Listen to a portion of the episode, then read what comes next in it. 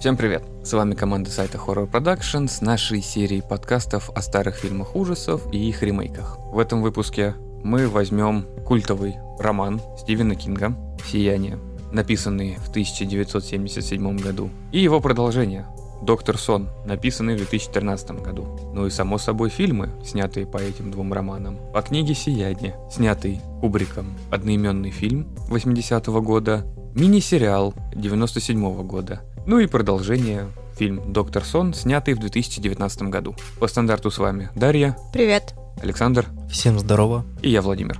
Ну что, чтецы, прослушиватели. Я книгу читал примерно во времена, когда в институт ходил. Помнил очень немного из нее. Но сейчас желания особого после выхода «Доктора Сна» не появилось перечитать ее. Поэтому вы ее слушали. «Доктор Сон» меня в этом плане, кстати, победил. Когда он только вышел в тринадцатом году, я, конечно же, взял себе эту книгу. Хотелось прочитать, узнать, что же случилось с Дэнни Торренсом-то после. Но первая часть книги меня сломала. Когда он оказался наркоманом, алкоголиком, вот эта женщина с маленьким ребенком. Мне стало очень жаль этого маленького мальчика, которого все хорошо помнили по кубриковскому «Сиянию». Я его представлял себе именно как раз таким, только чуть-чуть повзрослевшим. И забросил эту книгу. А вот зря. Потом уже началось становление его как личности, и дальше уже там есть мораль, что пить нельзя. Да там не мораль, там немного другое. Там просто вся история уже переходит в какое-то другое русло. Там такая подростковая книжка.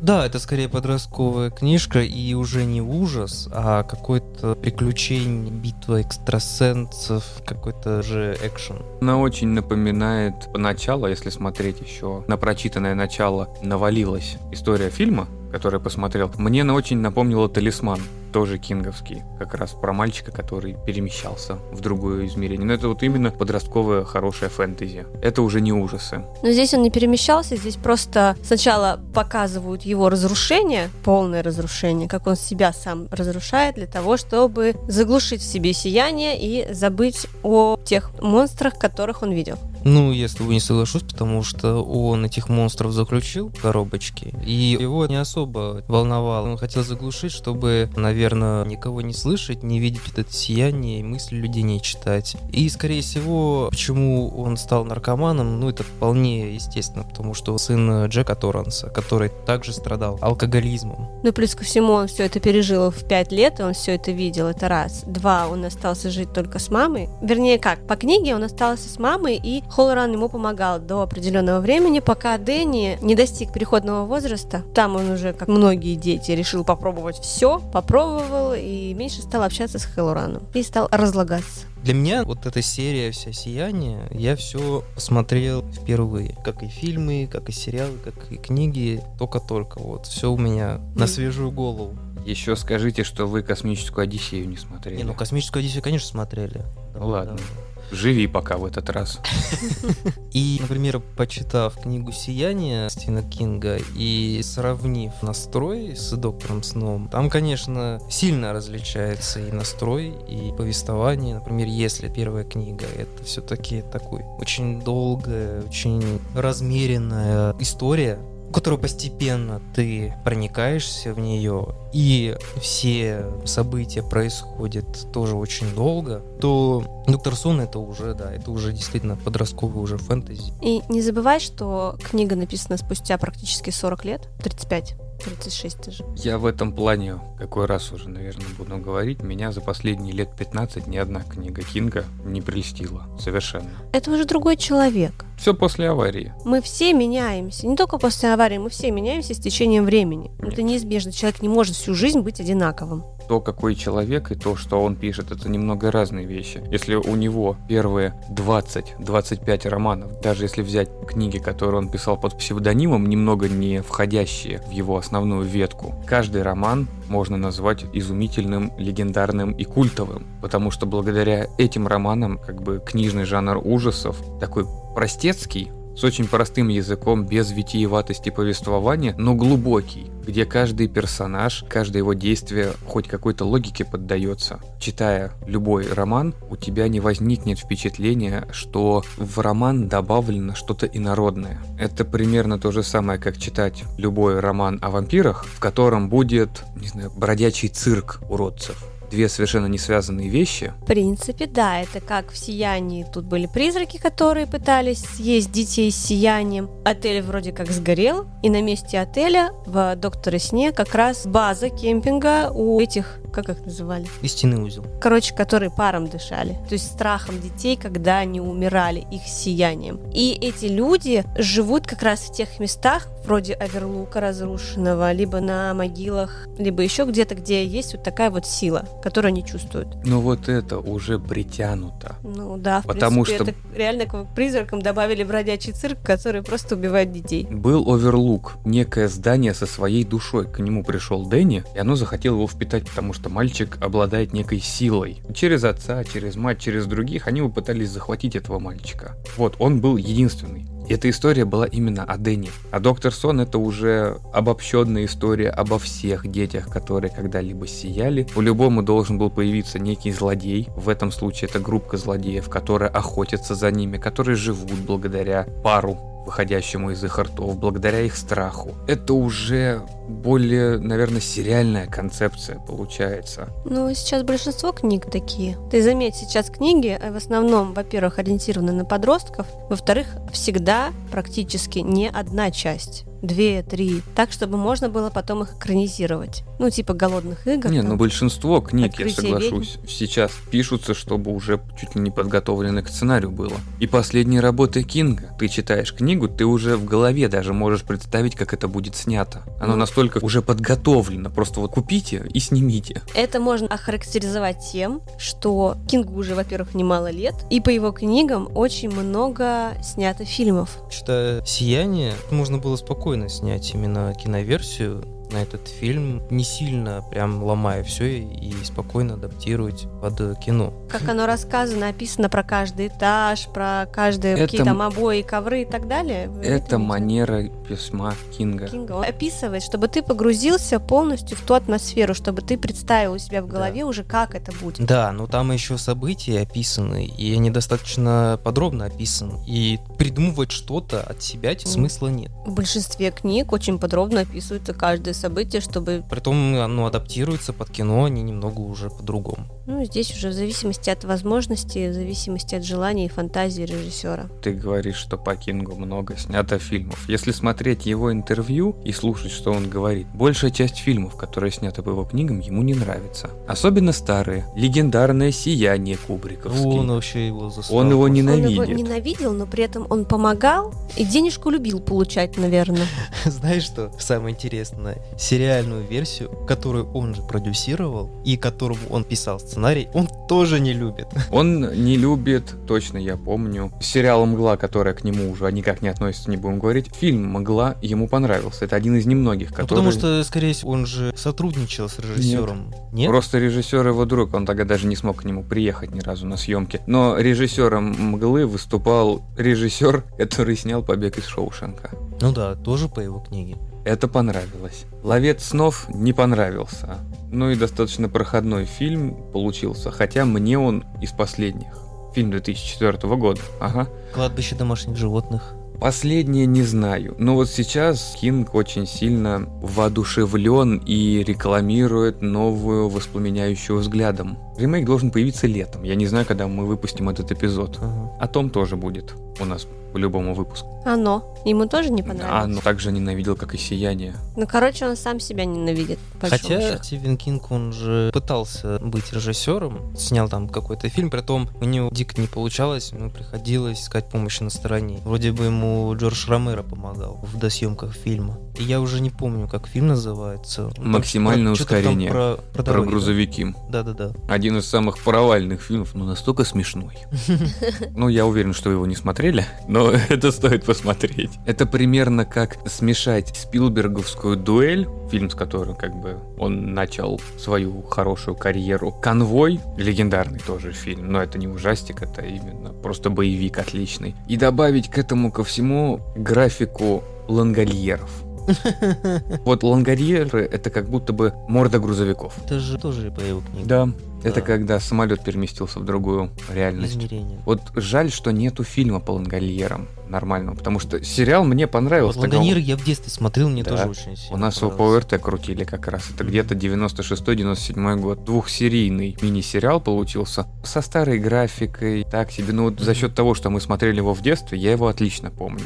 Но то, что Кингу не понравилось «Сияние», кубриковское «Сияние», со стороны человека, читавшего книгу, вольности, которые позволил себе Кубрик, может быть, будут не самыми удачными, из-за чего как раз пришлось киноадаптацию «Доктора Сна» немного подгадывать именно под фильм Кубрика. Но если смотреть с эстетической точки зрения, этот фильм — это огромная услада для глаз. Настолько выверенной, прям по линейке картины, mm-hmm. как у Кубрика, ну не снимаю сейчас никто так. Подожди, не снимаю. Тут же Уэс Андерсон. У О. него невыверенность картинки, у него некая... У него такая же выверенность. У Он... него волшебство картинки присутствует. Да, также по кадрам, соглашусь, положение актеров относительно орнамента и относительно реквизита в картине тоже идеально выверено. Не, ну там я про то, что композиция кадра, как бы он вдохновляется Кубриком. Да, у него есть там свой стиль, своя насыщенность картинки. Его часто сравнивают с Кубриком именно из-за композиции. Опять же, да, мне нравится Уэс Андерсон, но я говорю в более масштабном плане, mm-hmm. потому что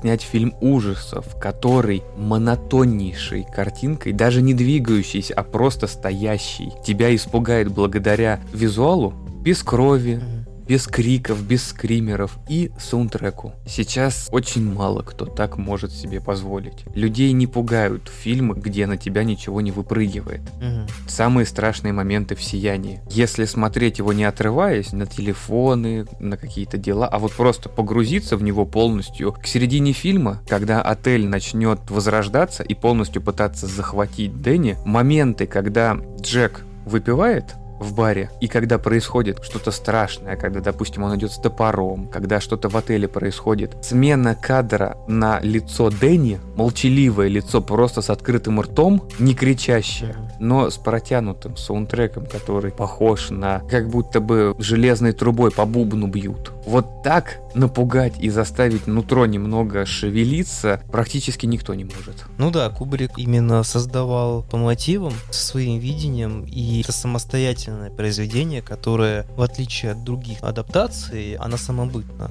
Не знаю, мне не понравилось вообще. Могут сейчас меня все расстрелять. Да, картинка красивая, но когда ты только-только прослушал книгу и начинаешь смотреть фильм, ты не ожидаешь того, что там происходит. То есть ты ждешь увидеть Джека Торренса одним, а он какой-то полоумный. В «Венди» ты ожидаешь блондиночку такую симпатичную, действительно, такую симпатичную, нормальную девушку, а не вот эту дерганую, зубастую женщину, которая, видавшую виды, как будто ее избивали несколько лет, она запугана до усрачки и не может вообще даже за сыном следить нормально. Как у них вообще ребенок дорос даже до своих пяти лет, непонятно. «Сияние» на самом деле получил изначально не очень хороший отзыв. И мне тоже было сложно его смотреть, именно зная книгу. Там очень много всего поменяли, но все равно, если абстрагироваться от этого всего, то фильм хороший. И потом он все-таки заслужил свою культовость. Извините меня, столько мемов с этого фильма пошло, да и до сих пор живут. Не каждый может. Тут, скорее всего, неправильно, что мы все это скопом читали и смотрели. Это очень сильно действует, на самом деле, потому что ты сидишь, ждешь одного, получаешь другое, тебе уже не нравится, потому что ты ждешь другого. Слушай, ну это очень неправильная позиция просмотра фильмов. Ну, это, это позиция ребенка, который ждет подарок на Новый год под елкой, а ему приносят мармеладку. Он ожидал машинку на радиоуправление, а ему дали мармеладку. Вся моя жизнь. Не нужно ничего ожидать, нужно читать, смотреть все как отдельные произведения. Вот что-что, а кубриковское «Сияние» точно нужно воспринимать как нечто отличное от всего остального. По поводу актеров. Венди в исполнении Дюваль, ее на площадке её просто распинали. не просто уничтожали. По книге блондинка, ну она такая воздушная сама по себе, и у нее действительно образ блондинки, хотя сама по себе. Кубрик ее уничтожал целенаправленно, специально, ну, запрещал ее жалеть только для того, чтобы она смогла сыграть эту роль правильно, так как видит он. Ну да, хорошо она сыграла. сыграла. Ничего хорошего не говорит об актрисе, что ее надо доводить до такого состояния неделями, чтобы она нормально смогла сыграть. Ну, например, актеры, которые работали с фон Триером, они его также ненавидят, просто ненавидят, что он всех выматывает. Ну, великие люди, они такие, понимаешь, у них надо, чтобы все было именно так, как я хочу, так, как я вижу. Более того, они же «Сияние» снимали там не два-три месяца, год снимали, потом редактировали. Кубрик, он же сначала долго искал... Фи... Он долго он искал, искал актеров, книгу. он книгу Нет, долго книгу, искал, да. какую, потом долго искал актеров. В общем, он максимальный перфекционист. Ну, извините меня, столько дублей делать на простую подкат мячика или, например, удара топором по Дику Холлорану. Так тоже. Они вот то, что кровь из лифта хлестала, они эту сцену в течение года очень много раз снимали, пока ему не понравилось, как капли хлещут. Ну да, притом я не знаю. Сначала я думал, что они делали это в небольшом размере. Ну, типа делали макет и так выливали. Вот. А я так понял, что все-таки это... В павильоне. В павильоне, да, нормально. Да, это в павильоне все-таки снималось. шестьсот тонн соли и полистирола, чтобы просто показать снег. Mm-hmm. Но, кстати, зато они потом использовали это в «Звездных войнах». Ну да. Отдали туда, потому что из-за «Сияния» задержались «Звездные войны», Нет, там «Индиана Джонс». Нет, всего в одном павильоне вроде снималось или рядом. «Звездные войны» и «Индиана Джонс» должны были в этой же студии сниматься. Угу. Но арендованная студия была буквально на полгода, они заняли на год. Соответственно, «Индиана Джонс» и «Звездные войны» передвинули сроки. Они взяли декорации, то есть бар Колорадо был использован в «Индиана Джонсе», а вот эти шестьсот тонн соли перешли в наследство «Звездным войнам». Кайф, сэкономили. Ну, а почему бы нет? Это примерно то же самое, как Нолан снимал «Интерстеллар». Кукурузный. Кукурузное поле. Но ему нужно было кукурузное поле. А у Зака Снайдера было свое собственное, и он ему его одолжил. Все ходит между своими. И декорации в том числе. Выбор актрисы на роль Венди все еще вызывает множество вопросов к Кубрику. Никто не говорил, как, почему именно она. Неужели не было других претенденток? Что-то он в ней увидел. А что он в ней увидел? Не знаю. Кубрик перфекционист в этом плане. Он подбирал актеров сам полностью. Следовательно, что-то он в ней увидел. Не, например, Стивен Кинг, он, кстати, был против Джека Николсона. По поводу Дюваль, он вроде бы особо... Не, она ему тоже не понравилась, потому что не та Венди, о которой он писал. А Джек Николсон ему не понравился, потому что он изначально был каким-то сумасшедшим с первых кадров. То есть ты видишь, что у него уже не все в порядке с головой. У Николсона такое лицо, идеально подходящее для всех маньяков, садистов и убийц. Он идеальный безумец. Да, он даже когда улыбается, тебе уже страшно становится. Когда в начале фильма он сидит на собеседовании, от его улыбочки уже мороз по коже может пройти. А он еще не начал пить. Да, и не начал ломать двери, да, топором. Актер, он очень потрясающий, с его самобытной такой мимикой. Мне кажется, он отлично подошел на роль Джека Торренса. Ну, а при этом Дюваль, кстати, вот вы говорили, что он в ней что-то нашел. Она потом немного где снималась. Нет, она не очень популярна. Нет, но она снималась, жить можно. Не так, как многие вообще, просто один-два фильма и все, и до свидания. Но ничего такого выдающегося не было в ней, как в актрисе. Съемки у Кубрика, наверное, все-таки поломали ее каким-то образом. Хотя она говорит, что благодарна Кубрику и считала правильным, что он меня шпынял. Конечно. Ну, конечно, ей было тяжело, но задолженно это воспринимала, что, мол, ты же режиссер, он видит так. Значит, буду, надо что я с ним буду спорить? Все правильно, это хорошая позиция актера. Николсон изумительно подошел к роли. Дэнни, Дэнни Торренс из «Сияния».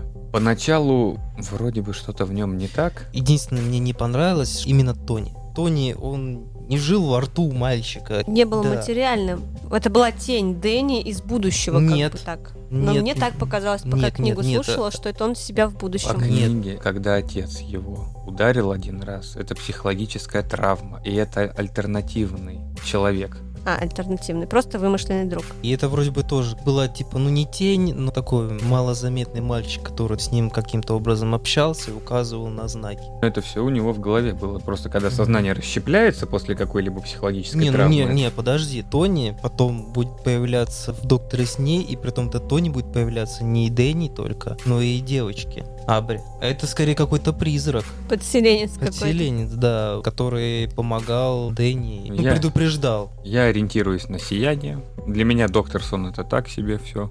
Это типа Каспер — добрый призрак. Я тебе помогу! Дэнни, как актер маленький, очень хорошо вписался, кроме момента, когда он после того, как зашел в двести семнадцатую комнату... двести тридцать седьмую. двести тридцать седьмую. По фильму в двести семнадцатую, да, двести семнадцатую. Специально да. так сделали. Просто снималась в отеле снаружи. Тимберлен, Тимберлайн. Везде по-разному переводится. В Орегоне. Но за основу был взят отель Стэнли в Колорадо. Там Дик Кинг останавливался, и там тоже были такие байки о том, что там какая-то горничная поломалась, но она выжила, и в итоге все равно ее дух ходит, убирает шмотки. А Кинг в конце сезона туда приехал с женой, и они ночевали одни на весь отель, одни постояльцы были. Отсюда родилась книга, собственно. Так как в тот год, во время съемок, там было мало снега, снимали рядом с отелем Тимберлин в Орегоне. Наружные сцены. Внутренние все были как бы собирательный образ из разных отелей. Я так понимаю, поездили по отелям, посмотрели, у кого там какие ковры и стены, чтобы поярче все это было. И снимали это все в павильоне, воспроизводили. Но это не про комнату. Про комнату двести семнадцать изначально владельцы отеля попросили переделать номер на двести тридцать седьмой, чтобы не случилось так, что у них упадут продажи после съемок, что в двести семнадцатый номер никто не захочет въезжать. Захотели в двести тридцать седьмой все въезжать. А там не было такого. А там ну, не понятно. Было такого номера, там было всего лишь, на самом деле, сто пятьдесят пять, или потом прибавился этот номер. А в отеле Стэнли номер, в котором как раз горничная упала, по-моему, там есть двести, нет, там сто пятьдесят пять всего номеров. Но вот двести семнадцатый номер в Орегоне постоянно его вперед арендуют. И в отеле Стэнли тоже некоторые номера, которые вроде как связаны с призраками, и там на годы вперед расписано, кто будет там жить до сих пор. Ну и вот, когда Дэнни после посещения этого номера, когда уже встретился с водяным... Водяной женщиной. Водяной женщиной, да. Начал молчать. И ходил по комнате ночью, крича «убийца» наизнанку.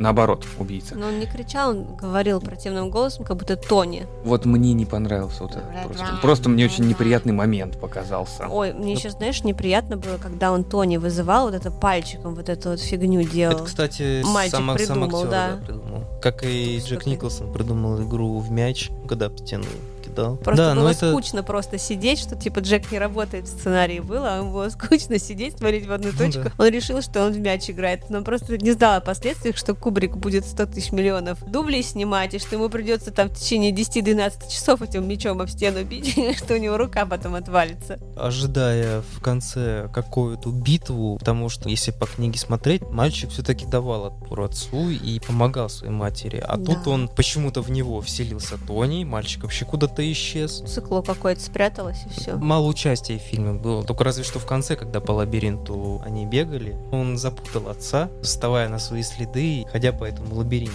Хотя по книге вообще лабиринта никакого не было. Там были звери из кустов да. сделаны. Эти звери, они оживали, и там было просто мочилово тут, с Диком Холлораном. Тут вынужденная замена произошла из-за того, что очень дорого было бы нецелесообразно делать компьютерную графику. На тот момент она была не так развита, и, я так понимаю, поняли, что это бесполезно, и сделали живую изгородь. Заменили ну, лабиринтом. В восьмидесятом, соглашусь, делать компьютерных зверей из листвы, это было бы тяжело. Ну и на лабиринт тоже нехило. Но лабиринт высадить можно, плюс несколько буквально поворотов можно по-разному снимать. Так они вроде бы его прям возвели в они реальности. Целиком на аэродроме ближайшем его возвели. Вот что значит перфекционизм режиссера. Вот я тебе говорю, он просто бабо.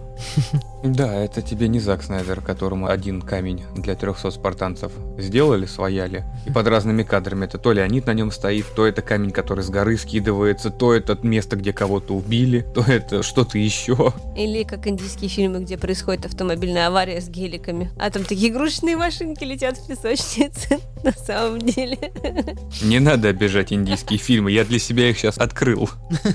Нет, там ничего, есть такие, которые тигр возвращается. Турецкие сериалы, они меня пока обидели. Последний меня очень обидел, я даже не хочу его досматривать. Поэтому я переключился на индийские боевики, и вот тут я понял, что Болливуд... А ужастики там нет? Есть. Mm-hmm. Ну, ремейков нету, но как-нибудь, я думаю, мы сделаем выпуск там именно как посвященный. Нет ремейков, ты чего? Ты знаешь как? Там все в одном фильме. И ужастик, и боевик, и мелодрама, и драма. Там а танцы, просто и а комедия, танцы. и а. танцы. Не, ну та, ты понимаешь, что... Там у... все в одном фильме сочетается, ты не знаешь его жанр. Он просто Болливуд. Он просто отличный фильм. А танцы в индийских фильмах — это такая же огромная часть сюжета.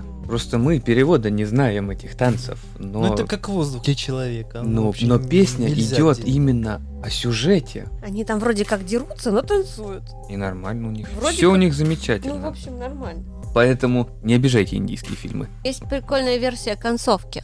Оказывается, концовка была другой, а Кубрик потом изъял фильм из кино, и концовку вырезали. Через неделю, что ли, после начала проката, или две, вот так вот. То есть он недолго прошел в кино. Там концовка была другая. В той концовке мама с Дэнни их привозят в больницу после вот этого всего случая. И приезжает Ульман к ним в больницу и говорит, что так и так, я был там с полицией, Джека мы не нашли. И, уходя, он кидает теннисный мячик, которым играл Джек, Дэнни, и начинает смеяться. То есть типа того, что дух отеля вселился в Ульмана. Так Этим себе заканчивается финал. Фильм изначально. Но потом они все это вырезали. Кубрик, он уже много сцен вырезал того, из того, что снял. Вот тот же по сюжету книги Джек Торренс находит дневник предыдущего смотрителя Дервинта с вырезками из газет про историю этого отеля. Который, вот. Кстати, один из ключевых моментов в книге. Да, этой сцены нету. Там только мелькает в кадре этот журнал, но про него в фильме вообще не говорится. Ну, хотя бы есть. Он просто лежит на столе. Все книжные моменты, которые не вошли в фильм кубриковский, попытались исправить в мини-сериале девяносто седьмого года. И он действительно очень близок к книге. Да. Но очень. Все равно там свои вольности есть, и концовка все-таки подкачала. Даже не концовка, а именно последняя часть сериала. Там, где Холлоран едет уже к ним? Нет, не Холлоран, а именно противостояние Венди с Джеком. Блин, какой же там отвратительный мальчик. Какой же там Ой, отвратительный да. мальчик. Просто да. не, он очень не нравится. Ты знаешь, я посмотрела, он в жизни так не делает губы. Там есть фотографии нормальные. Mm-hmm. То есть, видимо, то ли его попросили, то ли, может быть, из-за того, что ребенок, он что-то там посмотрел, что-то увидел. Знаешь, многие дети бывают губы там дуют, целый год так будут ходить, потому что увидели где-то по телеку, то ли что. Вот эти вот зубы прям... Я не про внешность мальчика, а именно по сценарному вот, именно как, поведению. Как он по, себя ведет? По книге Дэнни он все-таки был такой тихий, спокойный. Умный, адекватный. Да, он был умный. В сериале он был просто тупой. Ну и актер мальчика не понравился. Mm-hmm. Если Джек хороший. Джек, кстати, да, хороший. Отменно сыграл. Подобрали, причем и сыграл он отлично. Это спокойный работяга, который под конец фильма становится маньяком. Mm-hmm. И это заметно по лицу. Венди, да, вот это уже... А Венди, кстати, мне не понравилась. Но вот. Она слишком красивая, как мне кажется, для жены работяги. Она миловидная, что она ему не подходит. Во-первых, он не работяга, а школьный учитель, если что. А школьный учитель не работяга? А если он учитель труда? Что, он ручками не работает? А? А? Ой, да вы все ручками работаете. Мы все учителя труда. Мы с мы работаем ручками. Ручного труда. А, про это? Черт. Ну ладно. А типа, не, они не ручные. Они не. Переключатель передач нужен для этого.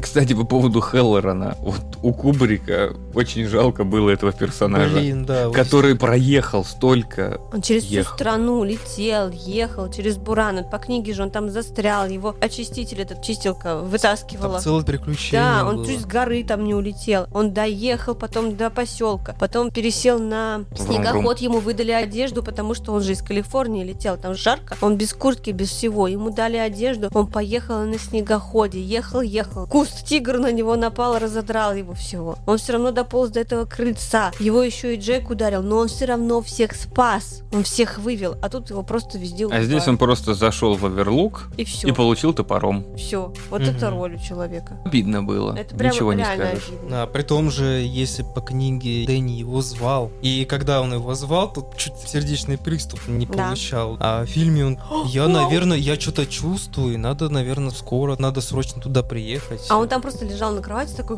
ой, глаза вытаращил. И вот ты гадай, что с ним случилось. Если да. бы человек книгу не прочитал, он не понял, что с ним случилось. Угу.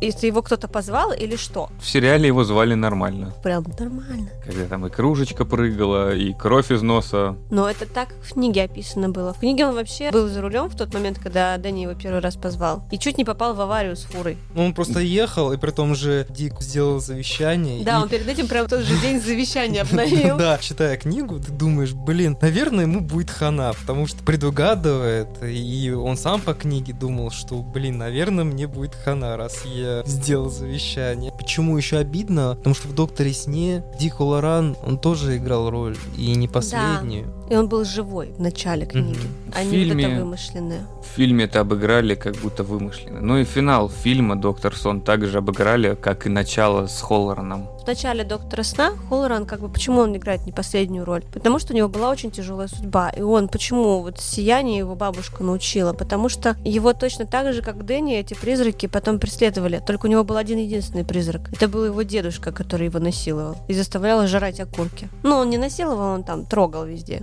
и всюду. Ну, потому что, да, у него дед был педофилом. Съешь тортик, и в торт окурок пихивал, вот до такого. И он все это терпел. И потом, когда он уже стал старше, дед умер, все так вздохнули спокойно, что наконец-то мы отмучились. А он его видел. И вот как раз теория со шкатулочками, что ему бабушка сказала: вот представь, изучи шкатулку, представь, что ты его прячешь в эту шкатулку. И отсюда же он рассказал это Дэнни. У него прям сундук на сундуке был, правда, здесь в ряд. Такое ощущение, как будто он коллекцию Луи Вьюттон собирал, вот эту дорогущую. А тут его убили. Этот мужичок, по сути, играл не последнюю роль в его воспитании. Взрослении. В воспитании даже. Он ему помогал. То есть, когда у него были какие-то проблемы, которые он не мог обсудить с мамой или боялся, он звонил ему, либо просто, зачем звонить, связывался. Так. Ну да. Связь с космосом. И они это... в гости ездили к нему постоянно. Да, так и в книге в «Докторе Сне», когда Дик умер, он вроде бы в виде призрака был, но недолго, ну тоже помогал. Но вот в самых таких стрессовых ситуациях приходил.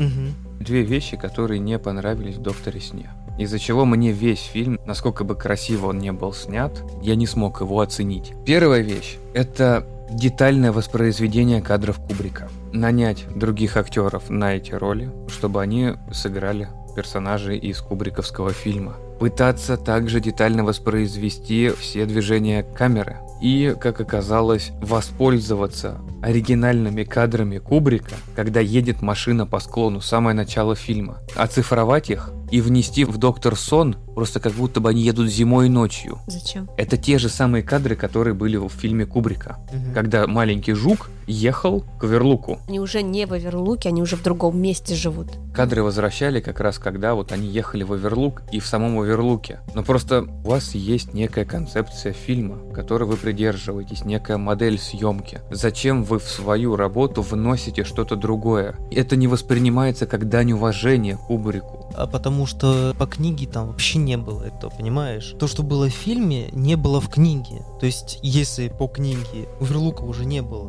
он сгорел, а в фильме он остался. То есть, если остался в конце «Сияния» этот отель, и в «Докторе Сне» Дэн Торренс, он ходил по этому отелю, и потом уже сам в конце он сгорел. Именно по сюжету книги он сгорел, потому как что... Как свой это... отец. Ну да, типа как свой отец. Чему воспроизводили, скорее всего, может быть, были какие-то проблемы с правами на кадры, плюс тяжело было, наверное, адаптировать его под новый фильм, и поэтому проще было просто переснять эти сцены. Не, я не про это. Потому что потом показывали, как Венди и Дэнни, они переехали же в другой город, в другую квартиру, в своей квартире, и Дэнни видит там эту женщину все равно в ванной, как вот в начале книги как угу. раз. Там уже другие актеры были бы. Да я не про это.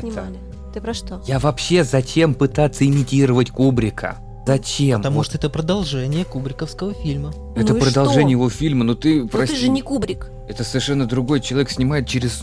А я так вижу. Да, почти через сорок лет. Ну снимите уже, как у вас весь фильм идет. Съемка фильма вполне хорошая. Сами моменты, когда маленькие трейлеры двигаются по дороге. Полет. Ну, сейчас почти все съемки с дронов красиво выглядят. Mm-hmm. Получается, это действительно что-то новенькое. Когда появилась эта возможность снимать именно с дронов, mm-hmm. а не с вертолета, как делал Кубрик. Mm-hmm. Идеально прямой кадр, как будто ты смотришь на два дэ игру. Красиво выглядит. Mm-hmm. Но снимайте в этой же манере тогда. Зачем вы все переснимали? Вот все кадры, как Дэнни идет по коридору в этот золотой зал, кадр в кадр кубриковский. В самом начале фильма, когда маленький Дэнни на велосипедике едет. Угу. Но там видно, что это уже немножечко по-другому, там не получается снять так же, как у Кубрика. То, как там носили эту двадцатикилограммовую камеру. Там и декорации уже немножечко отличаются, конечно, потому что какие-то из них попортились, какие-то не смогли воспроизвести. Там есть некоторые грехи. Есть. И когда вот уже Дэнни взрослый, опять же, ходит по Оверлуку, то же самое.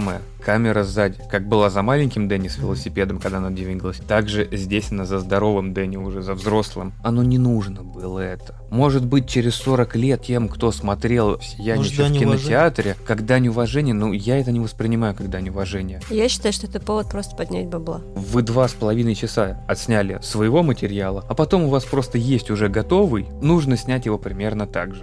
Даже тот же «Лабиринт», он выглядит не так, как в «Сиянии». За счет хотя бы ледовских ламп белых. Да, там такие огромные прожекторы, которые внезапно в заброшенном отеле кто-то добрый человек какой-то приехал и установил. Выкинуть, видимо, решил. А когда выкидывал, еще решил расставить так, чтобы они ровненько прямо были, вот, чтобы Кубрик, видимо, приехал, решил ну... складировать ненужное туда, и чтобы все было прекрасно. Перфекционизм сразу же проявил и расставил на равном расстоянии в нужных местах. Мне вот очень не понравились конкретно эти кадры. Зачем это нужно было Мне делать? Мне концовка не понравилась, потому что в книге она вообще другая. Да, в книге там абсолютно все по-другому. Там, там и папа жив, и друг жив, и друг вообще как бы не поехал. Папа Абры. Да, папа да. Абры жив, и Дэнни вообще ездил с врачом Абры, с которым он ходил на анонимных алкоголиков в свое шоу. Ну давайте вы уже говорить тогда честно, да. что не папа Абры жив, потому что папа Абры умер. Что? Настоящий папа Абры. Ты про что? Про то, что она племянница. К ней папа, папа матери Абры, Джек Торренс. Джек Торренс — это мамин отец. То есть Абра — внучка Джека Торренса. Короче, Дэн, Дэн Торренс. Все, тогда Дэн у меня Торренс теперь хотя бы сложилось. Мать Абры, брат с сестрой. Просто они об этом не знали. Да, только матери разные, а отец у них один. А Джек, получается, передавал это сияние. Да нифига, нифига, не брат с сестрой. Но я правда тоже не поняла, откуда эта теория. Нифига, такого там... нет. Там в книге было то, что Джек, когда был еще школьным учителем, нагулял с другой, когда Дэнни уже был ребенком у него. Нет, вроде бы еще до... Случайно прочитал. Да? Он себе нагулял в школе с ученицей, своей а. же. И вот это получается уже внучка той ученицы. Следовательно, Джек — дедушка Абры. Ну, ну мы про то и говорим. Да. да. Ну а. и Джек, получается, передал им это сияние, что да. сыну, что внучке. Ну вот получается, это вот эта Абра, она именно племянница Джека, и она... Дэнни, кто он ей является тогда? Дядя. Дядя. Дядя, да, вот. И тут как бы в фильме уже не вяжется дядя. Все в возраст. Ну тут ему лет сорок.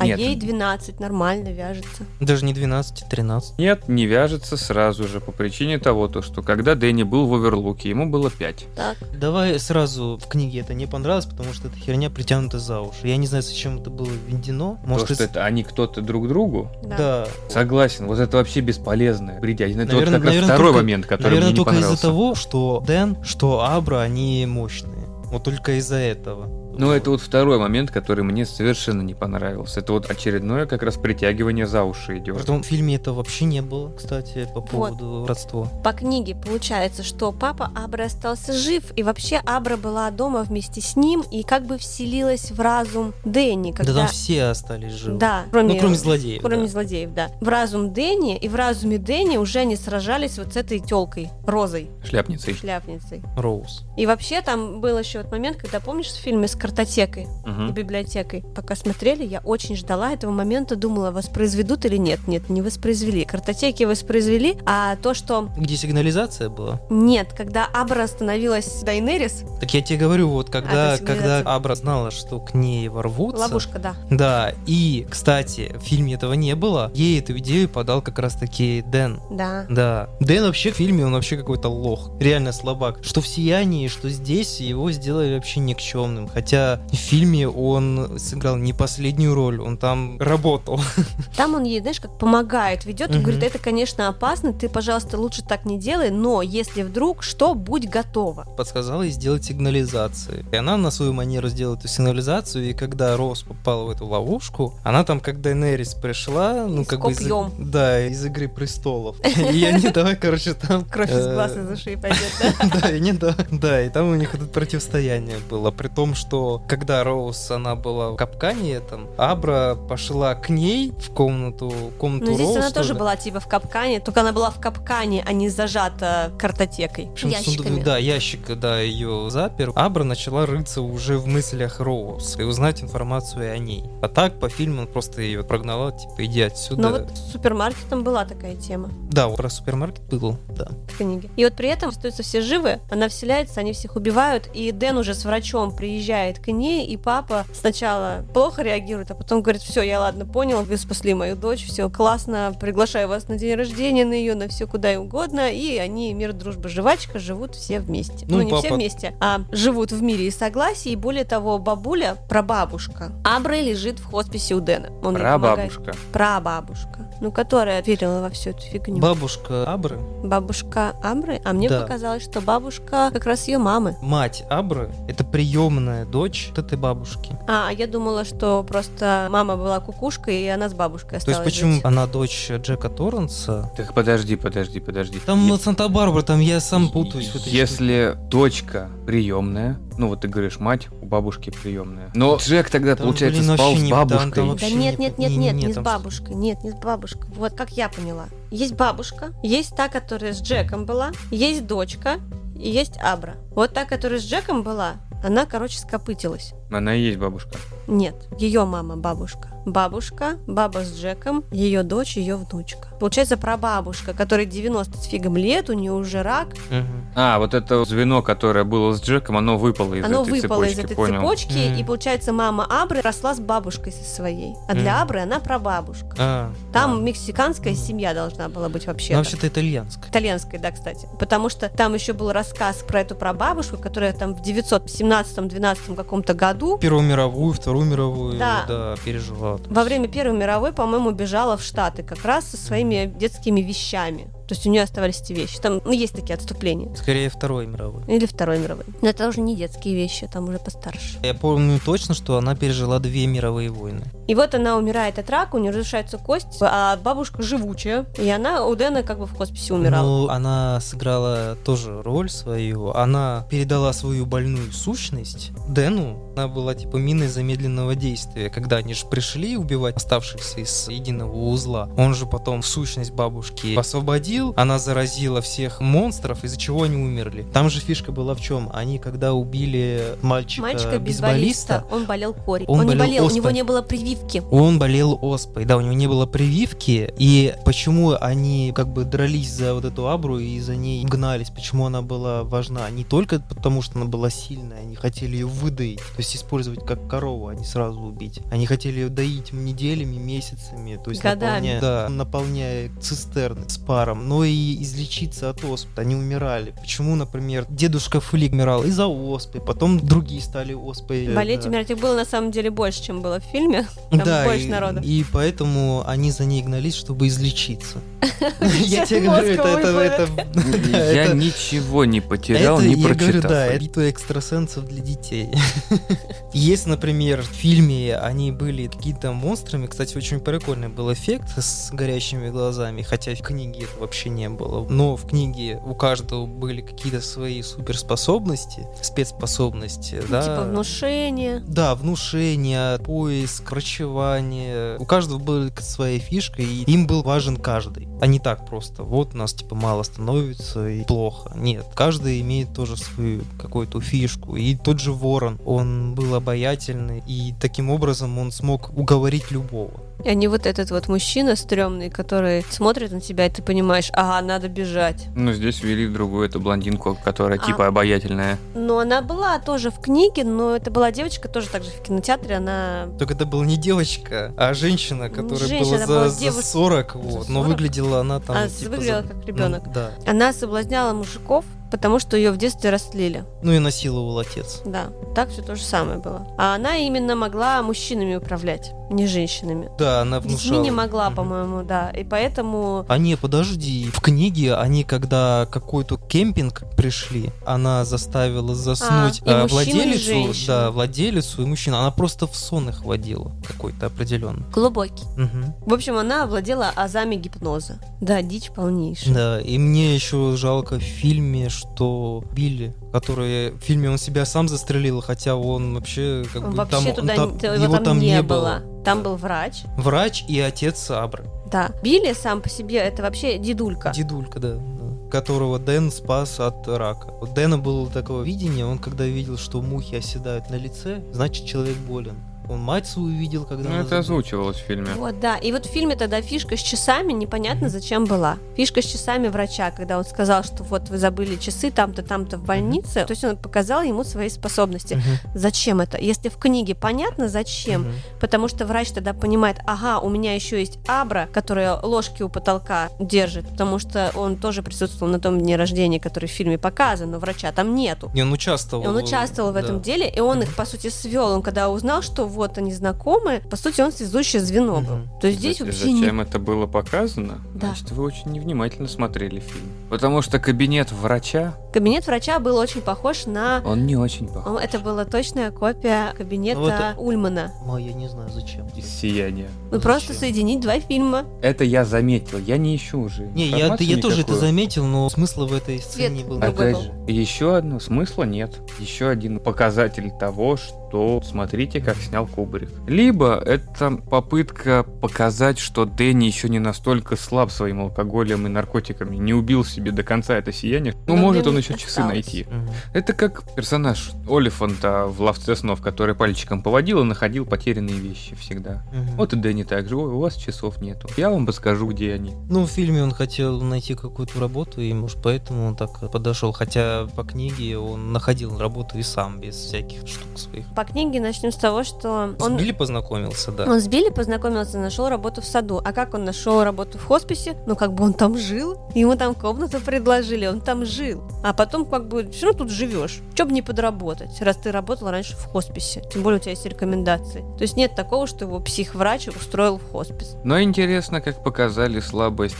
Дэнни. В плане алкогольной зависимости? В плане ментальной его слабости. Что для того, чтобы общаться с девочкой, ему нужна была доска, на которой он писал. А это вообще по книге было по-другому, потому что он не писал ей, это она ему писала сначала, но потом уже... Кстати, почему вот важность Тони была? Потому что Тони сначала приходил этой девочке. К Дэну он уже не приходил. Дэн однажды увидел Тони, когда приехал в этот новый город. Uh-huh. Он увидел как раз в башенке того дома, где находится хоспис. И он потом уже сказал, я хочу жить в этом башни, потому что Тони. Он увидел лицо Тони в окне. Да, и он думал, что раз тут Тони, значит, это место для меня что-то значит, и он решил остаться. Опять же, в книге жизнь про девочки была сколько? От рождения до ее подросткового, когда она почувствовала... четырнадцать лет примерно. Когда она почувствовала смерть бейсболиста мальчика, ей было лет десять или девять. Роуз тогда уже почувствовала, что ага, где-то что-то было мощное, какой-то взрыв. А Но... потом прошло три года. Да, три года она увидела фотографию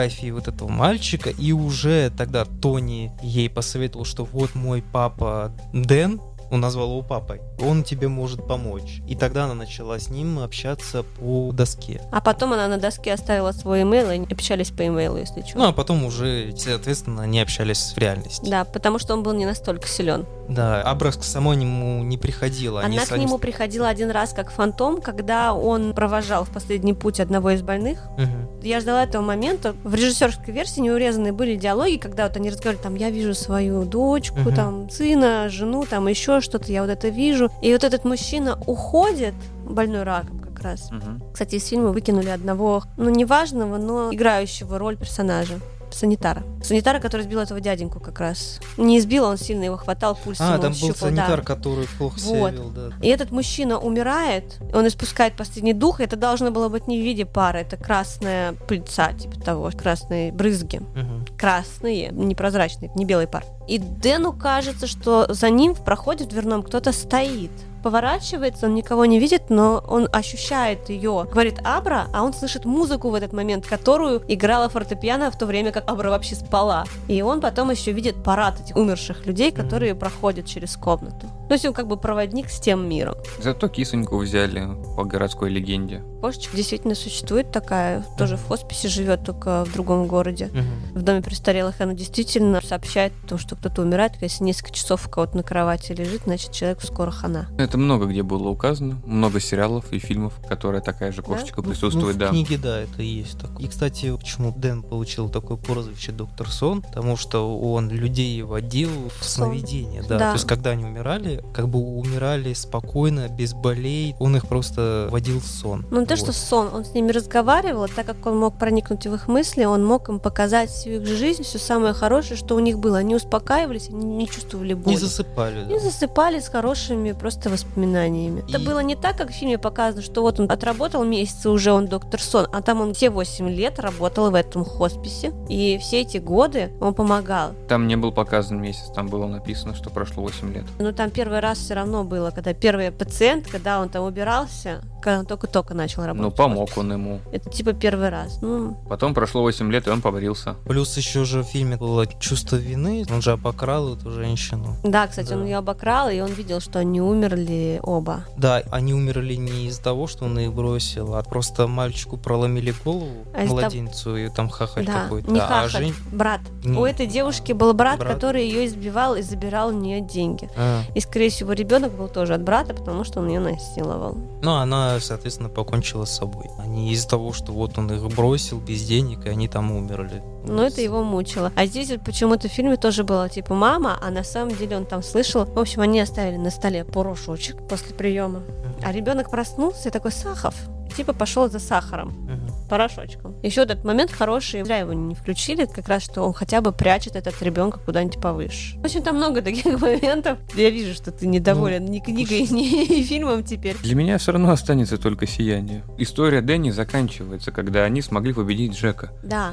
Когда Джек в кубриковском замерз в лабиринте, а в сериальном... Ну, просто взорвали Взорвался отель, да. Дома. На этом для меня история Дэнни закончилась, потому что он как бы смог победить все, что с ним происходило. И сейчас, вот после этого, они зажили с мамой, либо еще и с... Холлораном, если вдруг они его вытащили да, все-таки. И с Холлораном счастливо. И у них все будет хорошо. История доктора Сна мне не понравилась. Ну, слушай, спустя тридцать-сорок лет написать, как бы тут понятно, что это чисто коммерческая Да вещь. Там почти все книги последние Почему? коммерческие. Потому что, ну, есть легенда такая, что Кинга вроде как очень многие спрашивали о том, что а что случилось с Дэнни, а как же так, а что еще дальше, что с ним стало? И типа того, что он решил написать. Да, его спрашивали как раз тогда же, когда он написал продолжение к «Талисману», точно такой же законченной истории. И там были вопросы, а что случилось с Дэнни, но ему подали идею. Ну и решил, а чё бы нет, все равно купят, я же Кинг. Ну да, сначала фильм не хотели снимать, но когда увидели успех фильма «Оно» и «Кладбище домашних животных», тогда уже как бы принялись за экранизацию книги. Макгрегор хороший актер. Да, Хор- я только в середине. Хорошо сыграл. В середине фильма я поняла: о, Оби-Ван Кеноби. Дошло, когда побрился. Фергюсон тоже много где уже засветилась. В «Дюну» mm-hmm. попала в роли матери, но я ее вспомнил по «Иное». «Иное» же оно. Когда с Луны маленький Веном пришел и всех на орбитальной станции покусал. Живое. Живое. Снеговик. В «Снеговике» она с Харри Холли. Харри Холли была. А кто наш в «Живом» снимался? В «Живое» снимался, я знаю. Джилленхол, да, Джиллен Рейнольдс Холл. Там играл пять минут. Но на обложке он есть. Это какая-то русская актриса, да. которая играла русскую космонавтку. Ольга да. Дыховичная. Нормальная актриса. Хорошо сыграла в фильме. Ну ладно. Мне кажется, для Даши все женщины вообще... Низшие существа. Да, да. Нет, ну вот с Фергюсон был интересный, кстати, момент на съемках. Мальчик, который бейсбольный мальчик. Почему-то, кстати, перевод даже в книге «бейсбольный мальчик». Мальчик-бейсболист. Кто переводил у нас, непонятно. Ну, ну потому что да написала «бейсбол-бой». У тебя был бейсбольный мальчик или мальчик-бейсболист? Мне кажется, мальчик-бейсболист. У помню. меня был бейсбольный мальчик, это очень сильно резало по уху, и я постоянно запоминала это. В общем, актер, который его играл, Джейкоб Тремблей, он же снимался в «Чудо», там, где мальчик, помнишь, с таким лицом, он ходил в шлеме, потому что у него лицо потекшее было. Ну, странное. Он настолько хорошо сыграл свою смерть, что все актеры ему поверили, они испугались, что они его убили, и у Фергюсона потом она заикалась, в общем, остановили съемки временно, пока у нее заикание не пройдет. Нормально парнишка поорал, ничего не скажешь. Натуральненько получилось. Но так как доктор Сон и его история не особо зашли, лучше вспомнить о хорошем сериале, который за счет своего маленького бюджета и телевизионной постановки не получил такой широкой огласки, как хотелось бы, и все-таки его затянули за счет того, что они пытались почти все, что было в книге, перенести на экран, он затянут на четыре с половиной часа, из которых, как такового действия, буквально минут на двадцать. Все остальное — это диалоги и съемки. Но съемки там далеко не кубриковские, поэтому наблюдать за тем, как это все происходит и как они пытаются снять этот отель, не так интересно, как у Кубрика. Но сама история намного удачнее передана. Она не смотрится как такой ужастик, внутренний ужастик, который получился у Кубрика. Это просто хороший пересказ небольшого триллера. Ну, именно самой книги. Самой книги. Но зато они снимали в этом отеле изначально, по которому писалось «Сияние» Кингом, то есть прототип. Большая часть мебели, которая использовалась в фильме, она осталась там до сих пор. Некоторые вещи остались живы. Не я сгорели? Так... Нет, я так понимаю, отель вообще очень такой странный. Они рекламу себе не делают, но к ним все равно едут из-за этой книги. Они же собирались закрываться, но к ним после «Сияния» начали ездить. Потом случился ураган, оползень, наводнение, дорогу смыло, но как только дорогу восстановили, все равно туда все ездят, фанаты. Но все равно существуют некие культовые места, в которые даже через много-много лет будут продолжать да. ездить. А еще он работает круглый год теперь. Я так понимаю, что владельцы не особо вкладывают в его, скажем так, переделку. Они не хотят ничего менять, они стараются сохранить то старое, что есть, поэтому они стараются сохранить мебель, и они ее реставрируют. Под капремонт не выпадает? Нет, потому что напротив есть отель, тоже гостевой дом, ну, уже в современном стиле. То есть, в принципе, могли бы сделать. Но видишь, либо денег нет, либо этих денег нет, можно описать по-другому и сказать всем, что мы сохраняем наследие культурное. Не всегда переделка является чем-то хорошим. Это дом, усадьба как раз Стэнли. Отель был построен в девятьсот третьем году как усадьба, и принадлежал он изобретателю двухцилиндрового парового двигателя. Просто потому, что у него нашли туберкулез, а там был тот климат, который подходил для его лечения. Но это же Колорадо? Да. Холодный климат? Холодный климат и горы. Горный воздух. По-моему, туберкулез как раз и получается на холодном климате. Нет. Он в жару, он прогрессирует. А-а. Холодный и влажный. А тут холодный, наверное, сухой. Это... На горах не сухой. Ну, куда как? События происходят... Ну, где происходит события Южного парка. Там ну тоже, да, там, тоже а там как раз говорят, что в Южном парке лучше книгу экранизировали, чем все вместе взятое. Ну да. Ну, в общем, раньше считалось, что свежий воздух холодный может замедлить течение болезни. А потом... А не дышать, это тоже помогает замедлять болезни дыхательных путей. До смерти вообще все замедляет. Это вообще лечит. Да. В общем, он там, кстати, пошел на поправку, ему стало лучше, но потом все равно продали этот дом с молотка, потому что дорого, богато такое содержать. И сделали отель. Сериал, да, действительно более близок к оригиналу, хотя тоже какие-то моменты были упущены. Когда Джек нашел дневник с вырезками предыдущего. Кстати, почему-то предыдущий Дервинт, его обозначили, что он был единственный в отеле, хотя он был не единственный, он был тоже со своей семьей, и он свою семью убил. Разница была в том, что Дервинт пил, а Джек, мол, бросил. Кстати, вот когда он нашел этот дневник, а в сериале же вначале Ульман на него наехал, он не хотел его брать на работу из-за того, что Ульман нарыл на него компромат, что выгнали из школы, избил ученика, избил, да, избил ученика, пил. пил, да. И потом же, когда он нашел дневник и стал изучать, у Джека были приступы гнева и ярости, из-за чего он сыну своему руку сломал. Конечно, случайно, но в порыве гнева. И он позвонил Ульману и вылил на него как бы всю вот эту вот грязь, что, мол, ты меня там отчитывал, как вот, а самого как бы рыльца в пушку. Ты мне не сказал, что мы живем в отеле убийцы, где mm-hmm. очень много людей умирало, mm-hmm. по сути. Там же убили какого-то мафиози. Владельца. Ну, бывшего владельца. Да. И вообще этим отелем по книге владела же мафия mm-hmm. одно время, и там у них проходили сходки такие, типа был клуб для своих. Mm-hmm. И там очень много кого убивали, просто это не афишировалось. После этого разговора Ульман был прям в гневе, и вот друг Джека, который приступил устроил его в отель. Он ему позвонил, тоже отчитал, что, мол, мы, конечно, с тобой друзья, но ты перегибаешь палку и, в общем... Книгу, пожалуйста, про отель не пиши, иначе мы разоримся, да. и бла-бла-бла, и вообще я владелец этого отеля. А там на бумаге получалось так, что владельцем отеля до сих пор остается Дервинт. Мафи... Нет, не Дервинт, а мафиози а там... там был другого. Забыла, как его зовут. В общем, да. какой-то мафиози, которого вроде как давно убили, но почему-то постоянно, даже с течением времени, через десять-двадцать лет все равно всплывала его фамилия, как будто бы он либо совладелец, либо владелец. А это был как раз призрак. Каспер? Каспер. Угу. Только злой. Альтер-эго Каспера. Значит, один из трех братьев Каспера. Мне в сериале понравилось, например, то, что показали воскрешение, Ночь живых мертвецов, собственно, как вот они празднуют все это, что была собака. Mm. Показано было, что... Опять забыла, Дервинт, он этот лысый. Ну, который бывший смотритель. Который не бывший смотритель, а который бывший мафиози как раз. Он вроде как и с женщинами, и вот с теми, которые у него там был еще. Собачка на побегушках, так называемая. У них же был бал-маскарад. И мужичок, который был в маске собаки, он был его любовником. Там, м-м, там все это показано, но так. Там их было много мелких таких актеров вообще, ну, личностей. Мне именно понравился этот момент, как их воскрешают. То есть так же, как, в принципе, описано в книге, что он приходит в пустой зал, и тут ему внезапно в неработающем баре, там, где не должно быть людей, кто-то наливает, и он с ними общается. И вот эти моменты с тем, когда Венди тащит его в кладовку, собственно, где он превращается уже в нечто злое, что а, хочет убить, когда мы, в него вселяется отель. Мы перепутали. Что? Бывшего смотрителя звали Грейди, а Дервинт, это, да, это был мафиози. Вот. Сорян.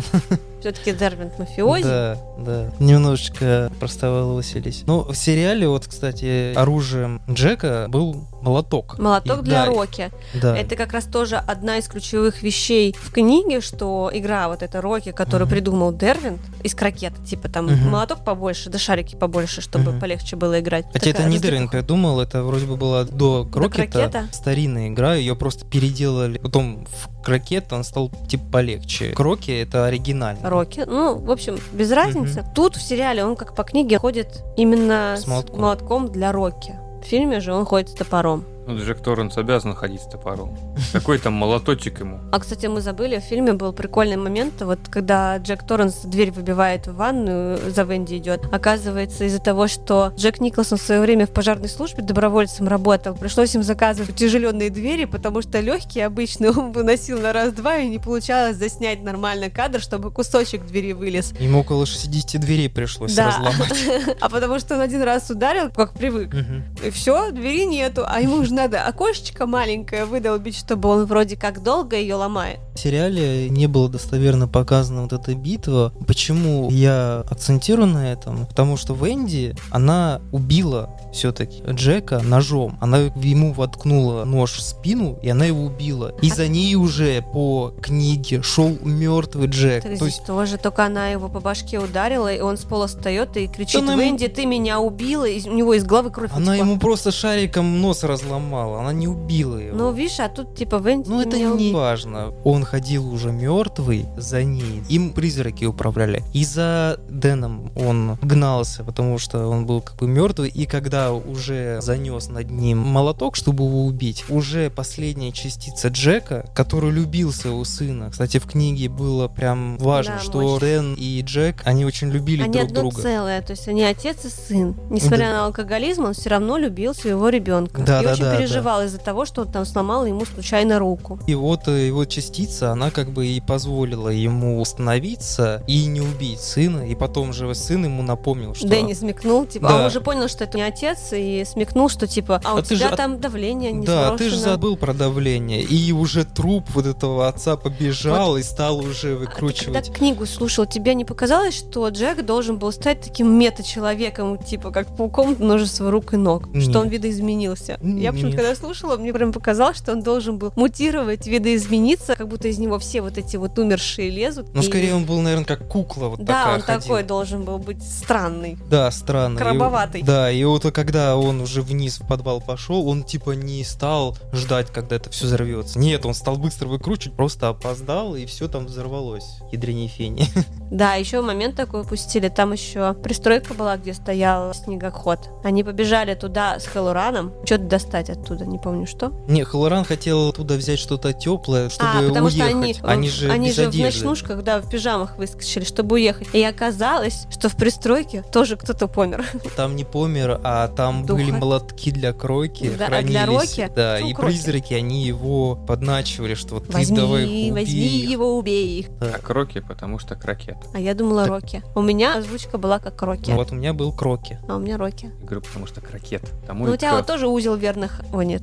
Истинный узел. Но а это... у меня узел верных. Но у меня истинный узел, видишь, вот поэтому я же говорю, что у нас разные были озвучки, и скорее разные были переводы. Это другое исполнение. Гарри Поттер. Есть росменовский нормальный, есть махаоновский так себе. Угу. тот же рассказ «Цвет из иных миров», он существует в нескольких еще версиях с разными озвучками и с разным исполнением. Скорее всего, «Доктор Сон» имеет, наверное, несколько переводов.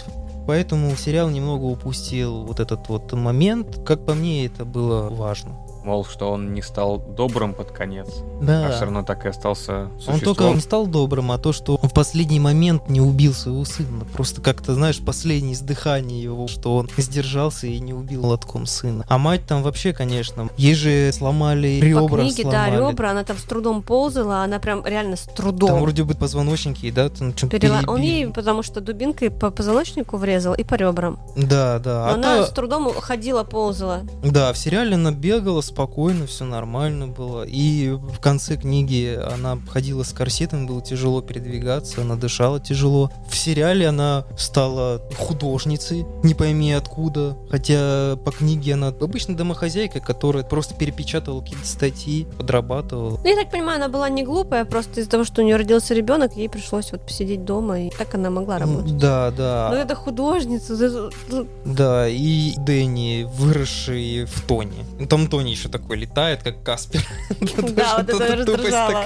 Ты меня бесила, очень большая тупость. Но остальное, да, в сериале очень близко. И про зверей из кустов, и комната двести семнадцать была, и дневник эти с вырезками были, и лифт, который тоже туда-сюда ездил. Да, и вот этот момент, кстати, из книги, там, где Джек говорит, что лифт просто типа короткое замыкание, uh-huh. так просто едет, хотя он сам уже слышит и знает, там вечеринка началась призрачная. Типа, я этого не вижу, не вижу ничего. И не верит Венди, а на самом деле она же заползает в лифт, как раз как в книге, и показывает, это что, типа, вечеринка не началась, конфетти выбрасывают, маску там, труханы, все дела. Тут очень ярко показано именно, как Джек начинает сходить с ума, как в книге, когда он ломает рацию. По книге он рацию сам сломал, и Венди об этом знала, а в сериале он спихнул все на сына своего. Все проблемы спихнул на сына. Ты сына видел? Ну, на него, у него ломает. Лицо как раз для того, чтобы на него все спихивать. Ну, да, ну не, ну да, ладно, соглашусь.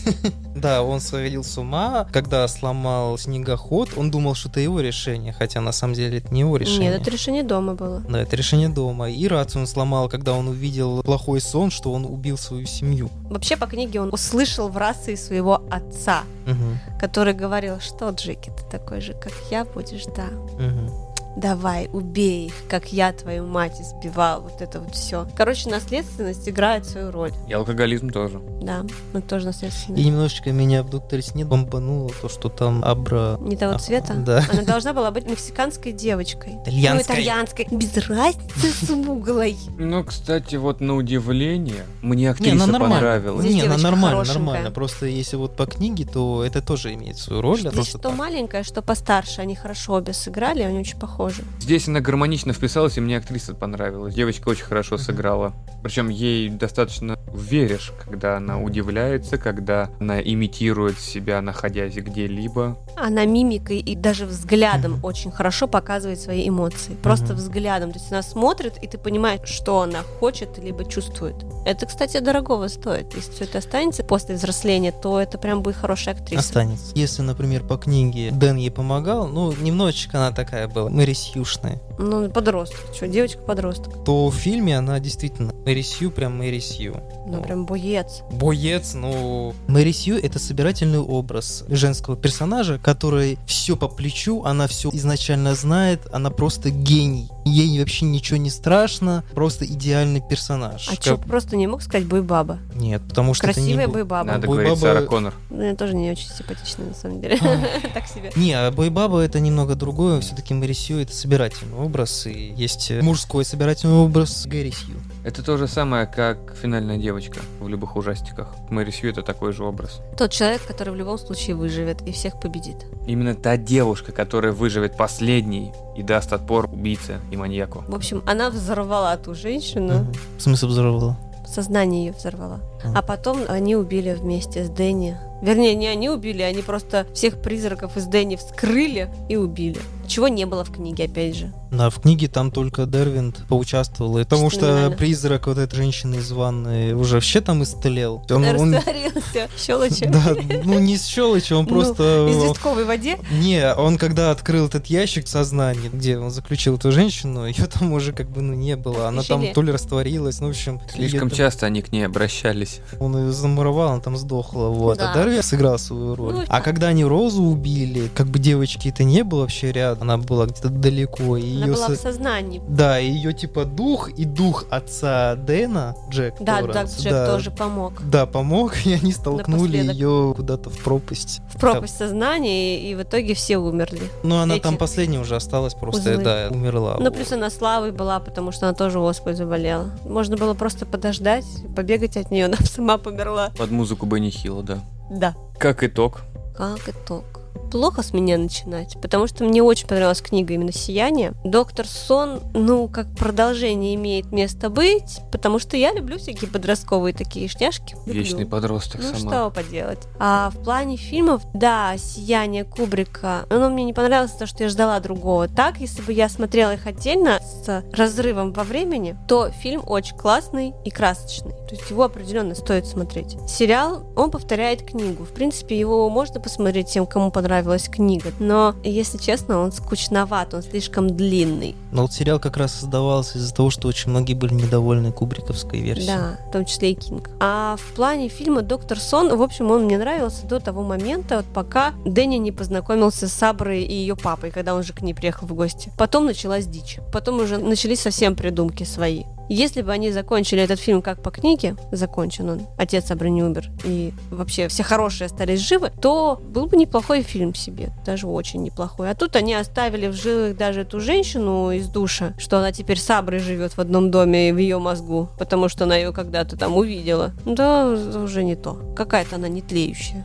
Не Леночка. Ну, я могу сказать, что книги по-своему интересны, и «Сияние», и «Доктор Сон». Да, конечно, как по мне, «Доктор Сон» все-таки послабоватее будет, чем «Сияние», но он все-таки имеет место быть. По поводу фильмов, жалко, что они не сильно следуют книге. Очень много споров, говорят, если у вас есть первоисточник, мол, зачем делать то же самое, когда уже что-то есть. Вот есть книга, зачем снимать, например, все по книге. Ведутся очень многие споры. Не обязательно адаптация должна быть по первоисточнику. Это, кстати, очень много ругали. Тот же сериал «Ведьмак». Вообще все не по книге. У меня версия именно, что очень плохо адаптировать книги, изменяя очень сильно историю. Потому что кино — это все-таки для массового зрителя, и ты неправильно создаешь восприятие человека о первоисточнике. Например, когда он посмотрит фильм, он поймет, типа, что это за шляпа, он не будет читать, да, он не вернется к первоисточнику. Такая вот антиреклама. Если, например, ты хочешь, ну, как создатель, сделать фильм по мотивам, то не называй его «Сияние», «Доктор Сон». Ну, назови его немножечко по-другому. Пусть это будет по мотивам. В любом случае, когда человек видит, что по мотивам такой-то книги, если ему фильм не понравится, он не будет читать книгу. Я просто считаю, что нельзя настолько сильно отходить от сюжета книги. Если ты уже заявляешь, что ты либо не по мотивам пишешь, а если пишешь, что по книге, пожалуйста, если ты уходишь от сюжета, это хорошо, что у тебя есть фантазия, это классно. Но не уходи настолько далеко, не рисуй свою историю. Не, просто есть, конечно, да, исключения, когда все-таки произведение кино, оно побуждает людей читать и знакомиться с первоисточником, но это все-таки не в массовость. Можно дополнить, но не исправлять. «Игра престолов» ржет над вами в голос. Да, там, да. Почему ржет? Да потому что после третьего сезона там уже вообще ничего от Мартина не осталось. Ну да. Уже семь сериал закончен, а книг шесть. Ну, что, ну да, книги еще, конечно, не закончены, да. Что там сделали с сериалом, тоже... Да я не смотрел. Ну, ты не я смотрел, не но сериал уже под конец просто скатывается в, в, в, очень, плохую, в очень плохую субстанцию. Может, потому его и тормозило эту книгу писать, потому что как бы уже желание отпало, потому что испоганили все. А какая разница? Вы просто не смотреть книгу, не смотреть фильм. Воспринимаете все как отдельное что-либо. Ну да, это воспринимать отдельное. Не тяжело, нужно, потому что... Ничего ну... не тяжело. Потому что название. Ну, название хорошо. А у нас все фильмы, которые сейчас ужасы с акулами связаны, переводят как «Челюсти». Только это ни разу не «Челюсти». И что теперь рассматривать как «Челюсти»? «Челюсти» тоже был снят по книге. Финал в книге. совершенно отличается от финала. Только в книге были мафиози, угу. в фильме их не было. И это все равно две изумительные работы.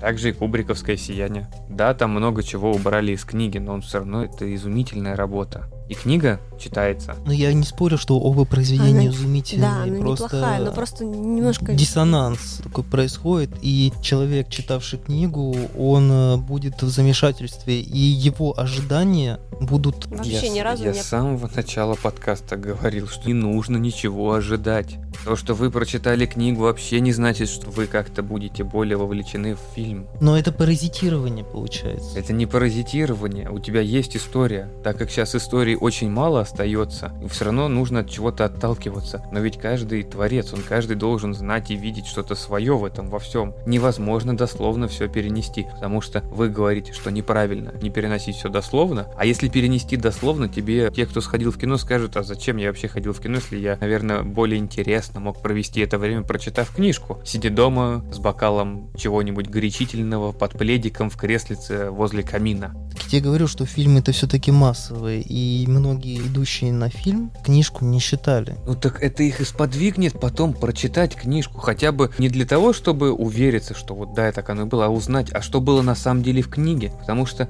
дословных прям от начала и до конца экранизации любых книг, по-моему, не существует. Прям чтобы каждый момент шел от начала до конца как есть. Не смотря о всяких детективных историях типа Агаты Кристи, Шерлока Холмса, вот их я не беру. Я в общем имею в виду некие драм-работы, некие ужасы, некие триллеры. Все люди разные, кто-то пойдет, кто-то нет. Кто-то так же... воспримет так же, как мы, то кто-то так же, как ты. Ну, кто-то пойдет после этого читать книгу, кто-то сначала прочитает книгу перед тем, как посмотреть фильм. Просто мне обидно за экранизации Стругацких «Трудно быть богом» и «Сталкер». Ладно, окей, «Сталкер» действительно самобытен, и он имеет свое, как бы, видение. Тарковский там снял. Но он, конечно, близко передал атмосферу, хотя не по книге прям все было снято, там уже как бы свой отдельный сюжет. Ну, блин, как сняли «Трудно быть богом», там две версии было, и они отвратительные обе. Хотя книга вообще про другое. Тот же Станислав Лем, он был вообще недоволен «Солярисом», который снял Тарковский, и не был доволен «Солярисом», который сняли американцы. Книга там вообще была намного интереснее и глубже. И когда ты смотришь фильмы и видишь вот эту вот дичь, которая там происходит, ты думаешь, блин, и вот за это как бы любят Стругацких, что ли? Типа за вот эту вот грязь? Ну, не знаю. Ну, вот «Пикник мне... на обочине» — это вообще рассказ на, по-моему, сотню, что ли, страниц. И как таковое по нему было снять сложно, потому что это больше диалог, описание внутренности. Ну, это переживание героя. Главное, там да. О зоне как таковой ничего не было сказано, только намеками, которые да, ну, в дальнейшем... Там очень хорошие вселенные прописаны. Нет, не согласен. Там были наметки, на которые в дальнейшем опирались в компьютерной игре, и из которой, что для меня является совершенно непонятным, создали вот эту вселенную Сталкера книжную, угу. в которую пишут от десяти и до лет, как мне кажется, рассказы. Угу. Буквально наткнулся на парочку, каких-то мне было читать угу. нечего. Я плевался. Серия «Сталкер» по игре — это вообще другая тема. Но это, это получается, у тебя есть рассказ-первоисточник, по которому была сделана игра, на основе игры сделаны еще куча романов. Ну слушай, это как по вашему «Варкрафту» дофига всяких рассказов. По «Варкрафту» ну, рассказы нет, Варкрафт хотя бы более-менее еще. Ну нет, «Варкрафт» — это другое. Возьми серию «Легенды Blizzard», которые хотя бы рассказывают об истории, которая была вложена в игру до вот нынешних событий, когда там все стало очень толерантным, а нормальная история, с чего начинался как бы Варкрафт. Там хорошее, интересное фэнтези может получиться. Ну, как по «Звездным войнам» тоже и много хорошего, и много говна. Ну, тот же адмирал Траун, придуманный. Это же книжный персонаж, который потом влез. Вот он интересен. Так что не нужно рассматривать вот это вот все, будто фильм должен полностью исходить из книги. Нужно все абстрагировать и смотреть по-своему. Не смотреть кубриковское «Сияние». Как вы могли, люди, а? Понимаете, каково мне вот с ними сидеть, а? Очень просто. Очень просто. Вообще зато не просто. Зато у нас свежий взгляд. Старческий свежий взгляд. На этом наш выпуск будет подходить к концу. Большое спасибо, что слушали нас. Подписывайтесь на нашу группу ВКонтакте и группу в Телеграме. Если вы являетесь поклонником жанра ужасов, то обязательно посетите наш сайт Horror Production. Там вы найдете очень много интересных материалов. Не забывайте оставлять комментарии. Ваше мнение очень важно для нас.